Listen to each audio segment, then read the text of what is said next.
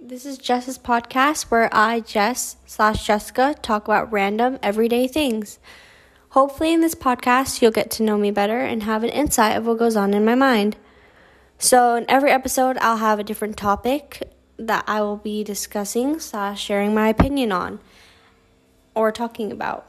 Today, I will be talking about siblings because just about every one of us has one.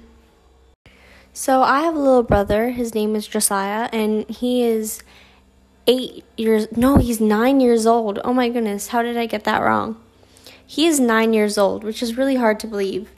And he is a really caring person. He l- loves to give to people, and he's very considerate. If someone's feeling sad or something, he'll go up to them and talk to them and give them a hug and bring them water and snacks and just make sure they're comfortable and he's just a very considerate person and very thoughtful.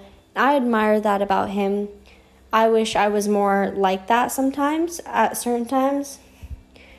He's my brother though, so sometimes he can be very annoying. He likes to play his games really loudly and run around the house like a like a tornado and go whoosh whoosh whoosh. But despite all of that, at the end of the day, he's still my brother, and I still love him with all my heart.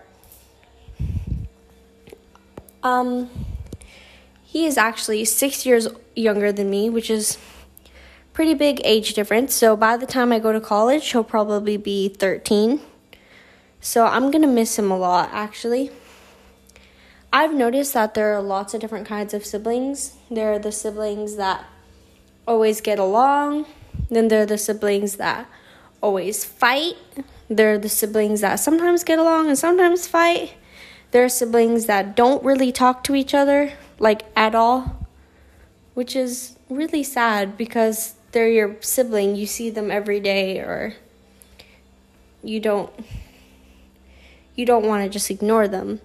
But some people they just ignore their siblings somehow. There are siblings whose ages are really near each other, and there are siblings whose age difference is like really big. Um, I'm so grateful that I have my brother, and I'm so grateful that I have a close relationship to him. I learned a lot from my brother actually. I learned that I have to be more considerate when I'm making jokes and stuff because my brother is very sensitive. Like, you'll make the smallest joke and he'll end up crying. So, I've learned how to be more sensitive towards others and more considerate because of that. So, he's actually helped me learn a lot. Anyways, thank you for taking time out of your day to listen to my podcast. I hope you have an amazing day. Bye.